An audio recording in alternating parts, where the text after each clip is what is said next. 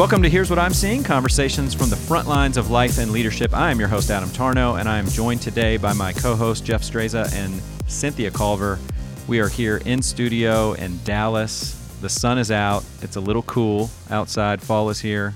How are you guys doing oh, today? Oh, it's nice. I've got my I've got my vest on today. I'm a Yes. vest guy, and I'm I told that to my wife the other day. I was like, "It is. Uh, it's getting to businessman vest weather Oh yeah, because they're all wearing It's- their vests now." It is, but what happens when you put on your vest and then it winds up being 92 degrees? That does happen in Texas. It that happens does here. all the Yeah, time. and That you and you can't tie it around your waist because there's no arms. right. Look like a fool. Yeah. That sounds like a business idea right there. You That yeah, I can see sell you could tuck it into the back of your pants and then you know just kind of have it like a little you know it would be bad. flag football. Not good. Not good. All right, Cynthia. So you, uh, before we hit record here, you were saying I'm seeing something. So why don't you set up our topic today and what we're going to talk about? What are you seeing out there right now? Well, I think uh, for me, I I'm seeing the opportunity for um, the opportunity to build common ground because of the division that's out there. Yeah. And, you know, I talk to so many people, and everybody has an opinion about what's going on. Really? Yeah. You know, Jeff, are you kinda seeing this? I'm seeing that as You well. are? Yes. Um, Interesting. I would I would say division polarities very similar. You know, kind of a perspective there. Polarities. You know, people just are getting polarized by what's going on. Well, and they're all, and I don't want to say they're neutral things, but the mask, for example, it's like, it. how is that causing so much anger? And I mean, you've seen the YouTube videos, right? Of Yeah. people like fr- flipping out in Trader Joe's. And, and it's like, how is this little, this thing causing so much division? And, and it's really, for me, I'm, I'm just thinking like, wow, how, how can I just try to understand what's going on with people? Yep. You know, I'm- I love people. I love to understand what makes them tick. And so, so yeah. Yeah. And is this something that you were noticing uh, before COVID, or do you think this has just been accentuated because of COVID? I think it's it's been accentuated. I think I think that's the thing that it, that has really kind of blown me away is COVID has shown me how much opportunity there is. And and you know how we have to respond to that, and and what what you you know what you feel like um, is the right thing for you. What do I do to step? How do I step into that in a way that isn't just so divisive? Because you you find yourself people that you love, and you're sitting next to, and you feel you're on totally the opposite end, the polar opposite end Yeah. of of the spectrum from what and you're like how can they think that Yeah. you know and so the, the more and and i have friends that are so different from me and the more i understand them the more i'm like we think so differently it's crazy Yeah. but then when you get in their head you realize oh there's a reason why they think that there's Yeah. a reason why they're so passionate about that Yeah, so I had a conversation uh, just I think it was on Monday, uh, a couple days ago when from when we were recording right now, and a guy he used a great analogy about what's going on with COVID right now and what he's seeing out in the life of the leader, and he just basically said it it's like the pandemic, the waters receded from an iceberg, and you just saw a bunch of stuff that was all it was always there, yeah. but but the pandemic has made it all very uh, we're all aware of it now.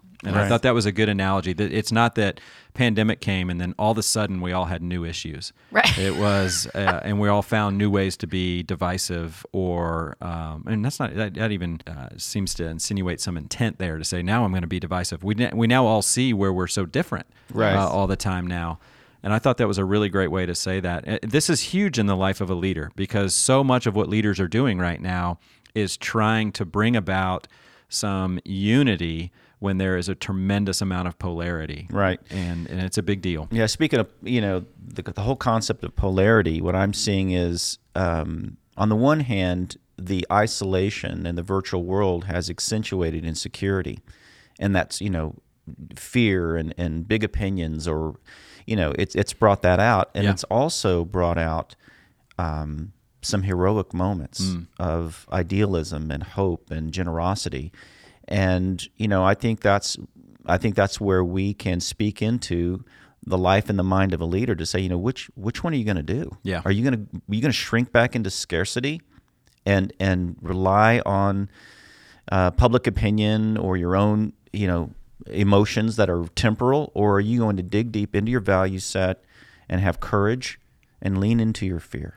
That's right. Okay, so that's uh, uh, that's what we're going to talk about today. We're going to talk about how you can navigate polarities. Again, this is relevant, I think, to every leader that's out there. Really relevant to every human uh, right now around the world, especially here uh, in the United States. So, how can you navigate these polarities? We've just got uh, just three things that we've seen in our own life that have worked and in the life of other leaders that we're going to talk about. And so, we're going to talk about the importance of listening, the importance of disarming, and the importance of building common ground. So, let's start with this first principle of if you want to start to navigate polarities, you don't start with espousing your own opinion, right? You got to start with listening. And Cynthia, you had a great question that you have started to ask yourself as you're uh, talking to people that are so different than you, where you're you're really just asking the first question. I wonder where this person's coming from. So how did you how did you get to that question? Yeah. Well, I think it was, in just what I said earlier, seeing people and seeing people be, like you said, Jeff, having big opinions about things. I'm like, gosh, this is so like we're we're, we're almost fighting quickly, and so. I don't know. I think just one day it hit me, and I- and I I thought, you know, how can I just remain neutral?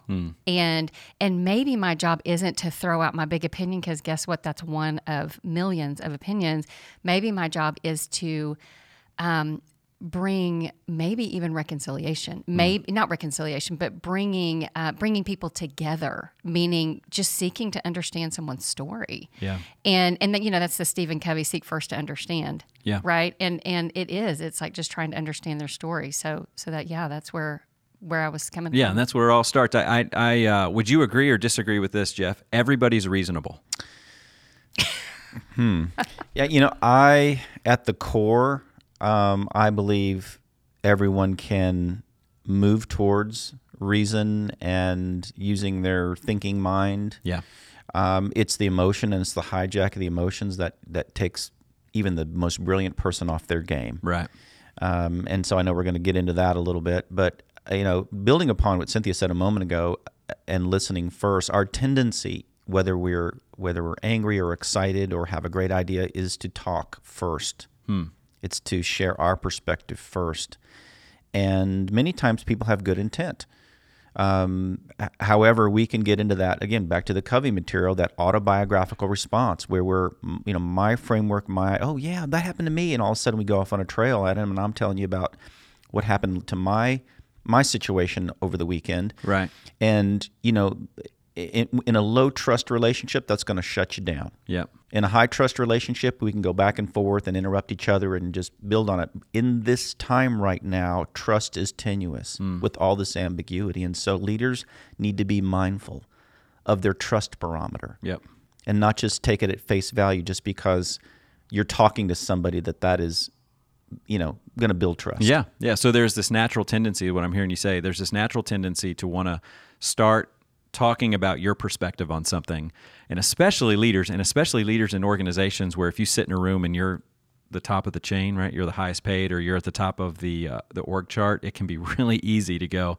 Uh, they all need my opinion so that they can go and act out on this. And I think what I'm hearing you say is in this time of polarity, you really need to fight that temptation to want to start talking first and go, no, I need to start listening right now. I need to start asking questions. I think it's one of the most common thing uh, from I know all of us do coaching um, with leaders and executives, and I think it's one of the most common things that we navigate is to help them with their communication styles, their emotional intelligence, their demeanor, and their lack of listening. Yeah. Well, and I think too, when you talk to people, it's people think they're relating to you when they go into their own framework. That's really they, good. They really do. And, and it's so funny when you start to notice this, it can almost make you crazy because you start to tell someone something. And as soon as you do it, they start making it about them. Oh, yeah. And when I, this happened to me, and by the way, I'm the chief offender, so I'm not throwing stones. Right. But, but instead of, oh, wow, engaging with you about you. Oh, wow, I hear you. It sounds like, you know, the fact that you nearly had a wreck on the way to work this morning, that was really stressful. Like, what happened? And instead of, oh, yeah, for me, I was driving yesterday and this, and I nearly got run off the road. And now you've taken, you've taken things off of them and you put them on yourself. And so the ability to stay, and this is co- kind of coaching 101, to stay with the person mm. on the person. That's good. And and but but what I think, and this is where you have to remember, people aren't doing it intentionally. It's Right. just that they don't know how to do that deep listening, and they don't know how to engage, and and they t- they they really do think, oh, if I tell them this, then they'll think I can relate to them Yeah. and they'll feel good. And the reality is, is that no, no, no, you're missing that. You're missing the opportunity to go in their story with them. That's really good. That's that's helpful to know that most of the time or often when people do start talking about themselves, it's not that they just want to be the center of attention. Right. It is it is the the intent is I'm going to try to connect. Oh, I have something too like that. You're not alone. That's really really helpful. I you know, I'll answer my own question do I think people are reasonable? And my answer is always yes. And I and I do it this way and here's what I mean by that is people always do something for a reason and I and I've I take that position that uh, what's really helped me in my leadership is when I see somebody who you know I have expectations they're going to behave one way, they behave another. There's a gap. If I can insert trust and go, they're behaving this way for a reason. It's my job to go figure it out. Now, sometimes great. that that's where it then gets into the emotional brain. A lot of times we don't know why we do what we do, and so it can be very, very difficult to try to explain. Like, hey, uh, you just made that decision. Why did you send that email to that person? Can you help me understand that? And they're just sitting there going, well, I don't, I don't know. I mean, but there is a reason there. They did it for a reason, and that that to me is helpful to to start listening. To go back to Cynthia's question, I wonder where they're coming from. I know they did this for a reason, and the reason wasn't to make me mad, and the reason wasn't the reason wasn't to make my opinion feel small or to make me feel like my views on masks or uh, Right. this social justice movement is wrong or I've got the wrong perspective or I'm voting for the wrong person. They're not trying to make me feel bad.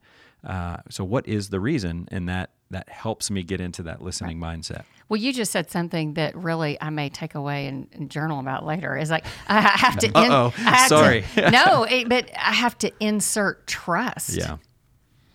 and think i mean we've all worked with people long enough to know that there are a lot of there's a lot of trust that's been broken Absolutely. for people in relationships yeah, so then it's easier to insert suspicion. Yes. Um, and and that That's a big rarely thing. goes well. Yeah. No, I, I think that's where a lot of leaders miss the mark is they don't see trust as the currency to creating efficiencies and effectiveness in their organization. That's right. It's, it's sort of a nice thing to have, or wouldn't it be great if?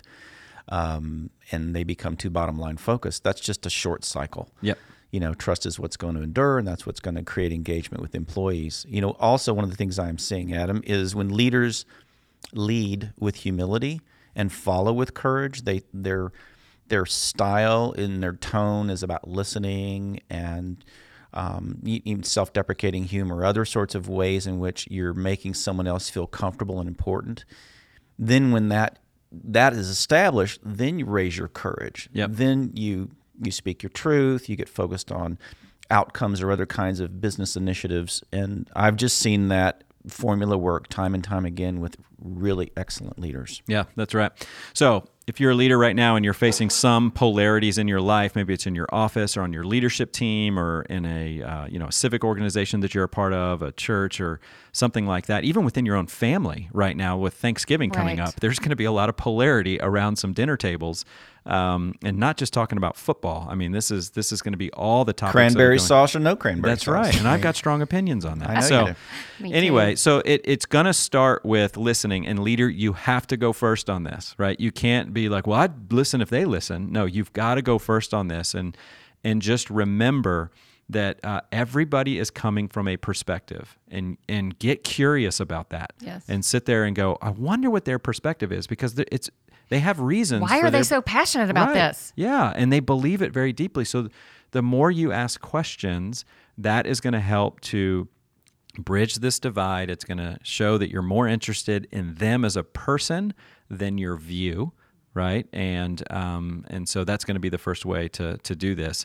Now, when you ask questions, now we'll get into our sep- second uh, principle here. When you ask questions, one of the things that that's also going to do is hopefully disarm somebody you know and that's going to be a part to to navigating polarity so when uh, jeff when you first mentioned disarming people I, I really have never thought about that word well first of all i think about the great uh, smashing pumpkin song from Siamese Dream called Disarm. Thank you very much, uh, Gen X. Classic. But very much a classic. So I think about that. But as I think about that word right now when it comes to navigating polarities, that sounds a little aggressive. You know, it kind of sounds like you know police or militant or military you know i'm going to go in and disarm this person meaning they have a gun and i'm going to take it away from them or they have a knife and i'm going to take it away from them that's not what we mean here. This is not to be a uh, a forceful disarming. This is course a not. peaceful disarming. But talk about disarming for a little bit. No, but I like the imagery of that because um, when I coach leaders who are navigating conflict or tension, um, step one is really helping them understand the fundamentals of emotional intelligence, and that begins with self awareness. You know, is my tone or my nonverbals or my title, uh, you know, unintentionally creating intimidation or um, a, a breakdown in, in collaboration? So leaders must disarm. They must be able to read the nonverbals, the tone, the room, and and approach with humility. That doesn't mean touchy feely. It just means starting with questions and listening and being attentive to people, reflecting emotions when that's appropriate. Hey, you seem really you seem really concerned about that. Help me understand more about what's going on. Yeah. Those simple fundamental types of behaviors when they're done authentically can begin to diminish some of the tension that is there. Um, and uh, that that's what I mean by disarm. That's good, Cynthia. What are some of your go-to disarming uh, tactics? Uh, that, that again makes it sound like it's uh, manipulative, but I, and I don't mean it that way. But what are some ways that you seek to to disarm, especially when you're dealing with somebody that is uh, different than you? Well, I, I, think the key word that Jeff said that stuck with me and I think is really true is humility. Yeah. And in order to have humility, I mean, that's hard to, to think of someone as more important than yourself or to think of someone as different um, and as important. It, that's the first, the first thing. And, and one of the things that I do um, and I do this a lot of times if I'm, I'm nervous about something and I'm, I start getting performance oriented and, you know, I gotta, I gotta win, I gotta show I'm smart, whatever. I, I shift over and I have this little mantra that I say is your job right now is to see how you can love and serve this person. Mm.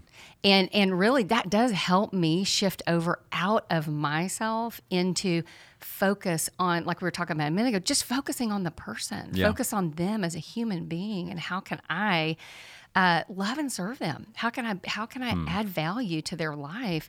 Um, and it just for for me personally, that does help me sort of shift over out of myself. Yeah. Because I you know that's kind of my our bent yeah. my yeah. bent is yeah. to to be self first. So. And I th- I think the the business translation of that if if they're if you're listening out there and you're thinking, well, I don't want love my employees, compassion. Yeah. Right. I mean, I, I know what you mean, and, and that's my that's my value set. I really do feel sort of a sense of compassion and care for others when I'm trying to help them. And, and um, is that coming through? Yeah.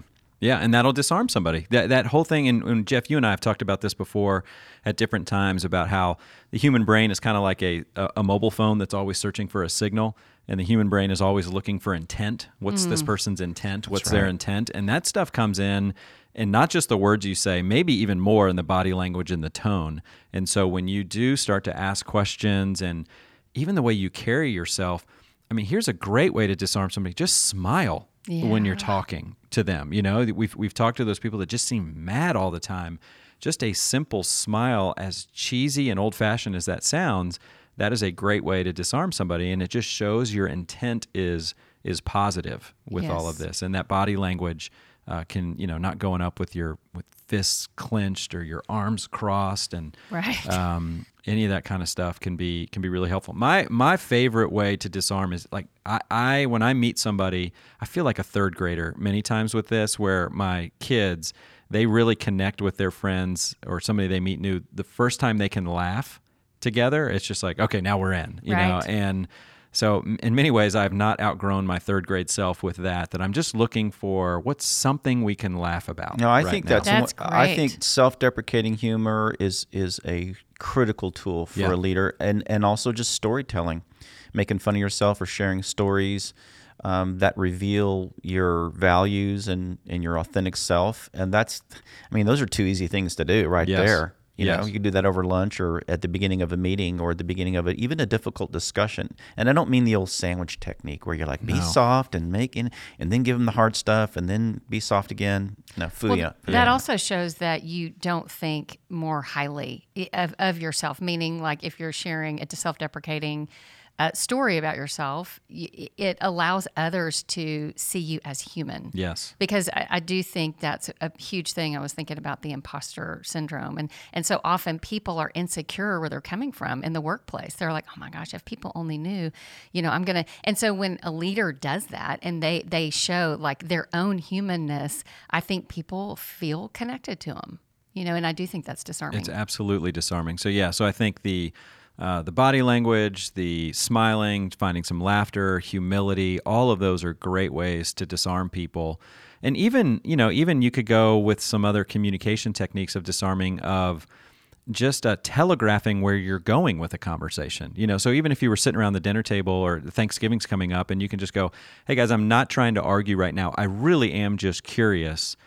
Who do you think's going to win the football game, you know, this afternoon or who uh, you know, uh, what did you think of that uh, decision that was made in the Supreme Court recently? I'm just curious, and I don't want to fight. You know, I'm just so even even that is disarming to let people know. I'm not going to butter you up right now, so I can just unleash fury on you and let you know how everything that you think about that Supreme Court decision is wrong, uh, and you are a bad American. Right. Well, in your share, you just shared your intent. Yes. You know how you said, well, imposing trust or inserting trust is like you just shared. People don't have to wonder what your intent was. You just said, hey, I'm curious. I definitely don't want to to be divisive or, or fight, but what you know, yep. what do you think about? And so you you're putting on the table, and that is disarming, absolutely, because it's going into their mind. Oh, they're okay. They're not you know it, it inserts itself in maybe their normal way of operating or thinking. That's right. Okay so if you're a leader navigating polarities right now start with listening not with talking about yourself. This is the time to really try to understand where people are coming from. Everybody has reasons for why they do what they do so insert trust uh, disarm and that can happen through body language that can happen through uh, smiling uh, laughter humility. That that's the great way to disarm people.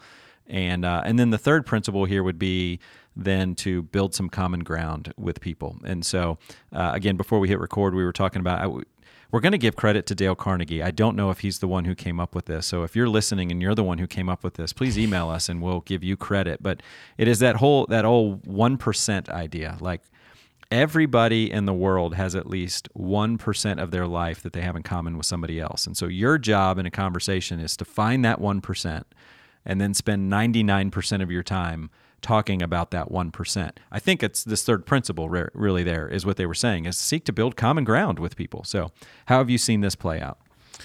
Well, a couple ways. I think first of all, you got to do steps one and two. Yep. Because if there's a lack of common ground or even a perceived lack of common ground, then by listening and maybe disarming or putting someone at ease is going to help them feel understood. Um, and then the common ground is just practicing. Help me understand your perspective. Yeah. Um, again, it goes back to the principle of if you listen first, help me understand your perspective, and then I'd like to share mine. Sequence is everything. Yeah. And when right. you convey that authentically, then they're going to feel like, okay, Adam, I'm going to give you your turn. You don't have to fight for it. You, you don't, have, have to, to insert yourself. It. That's right. And if and if tensions arise again, you go back to step one. That's great. And you just repeat. Yeah. Cynthia, how have you uh, seen this play out in your life, just building common ground with people? Well, I think I keep going back to just kind of the most recent events in in our world is is really seeking to understand people's stories. Yeah. And like you said, not not and and this is so hard to do, but not even trying to necessarily relate, but just to try to understand in a way that diffuses all judgments about mm-hmm. a person. That's right.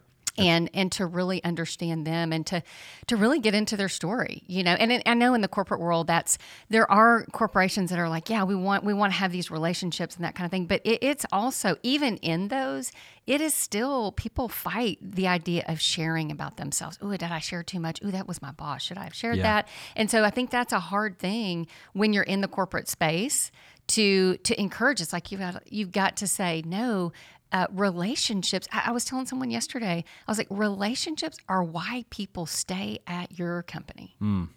That's that's it. Yeah, And that's so- a whole nother episode right there. Yeah, okay. I mean, that Sure is, is. really, really good Yeah. and convicting. Yeah, it, well, it is, and so it's like if you think, uh, if you set up a culture where people don't feel like they can share, or they've shared too much, or you're the boss, and there's this, you know, you do it visually doing my tie up, you know, it's like this stuffy. If you're creating an atmosphere like that, and you want to keep things uh, from, I want to keep the personal side out. Um, people aren't going to feel close to you and, and comfortable, and they're not going to want to stay. They're going to be lured away by all the things, money or power or prestige or title or whatever. Yeah. Right. And common ground doesn't always mean, hey, we're going to build consensus and everybody gets to do what they want to do. Yeah. Common ground, moving in that direction, is making sure people feel heard Hmm. and valued. And then as you, you know, the metaphor of sort of coming down the funnel to make the decision, the Yep. objective, the uh, the business decision uh, that people feel heard and valued and you know an effective leader listens pays attention to any tensions or frustrations uh, validates those things and say hey look we've heard from everybody you know we've i think that this is the common ground and we're going to proceed in that direction Yeah, yeah. I um, I think there is this one one thing that's been really helpful for me with building common ground is is connecting things back to big universal things that everybody really does want. And so here would be an example of that. Like um, I don't know of any dad who doesn't want to be a good dad, right? So we can have different political views, we can have different spiritual views, we can have uh, we can be of different socioeconomic status and all but but if you are a dad, you probably want to be a good one.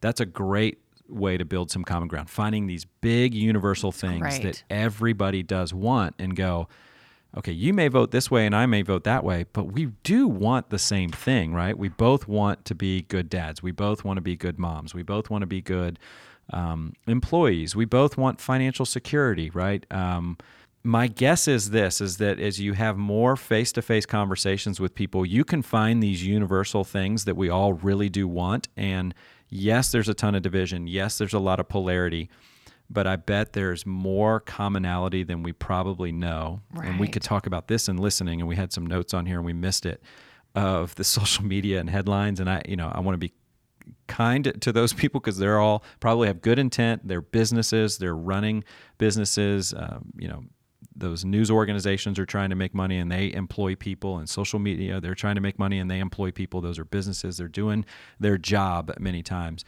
but um, there is a difference between having a conversation with a real person than having a conversation with uh, with a tweet, you know, or something online. And uh, and talking is always better than typing.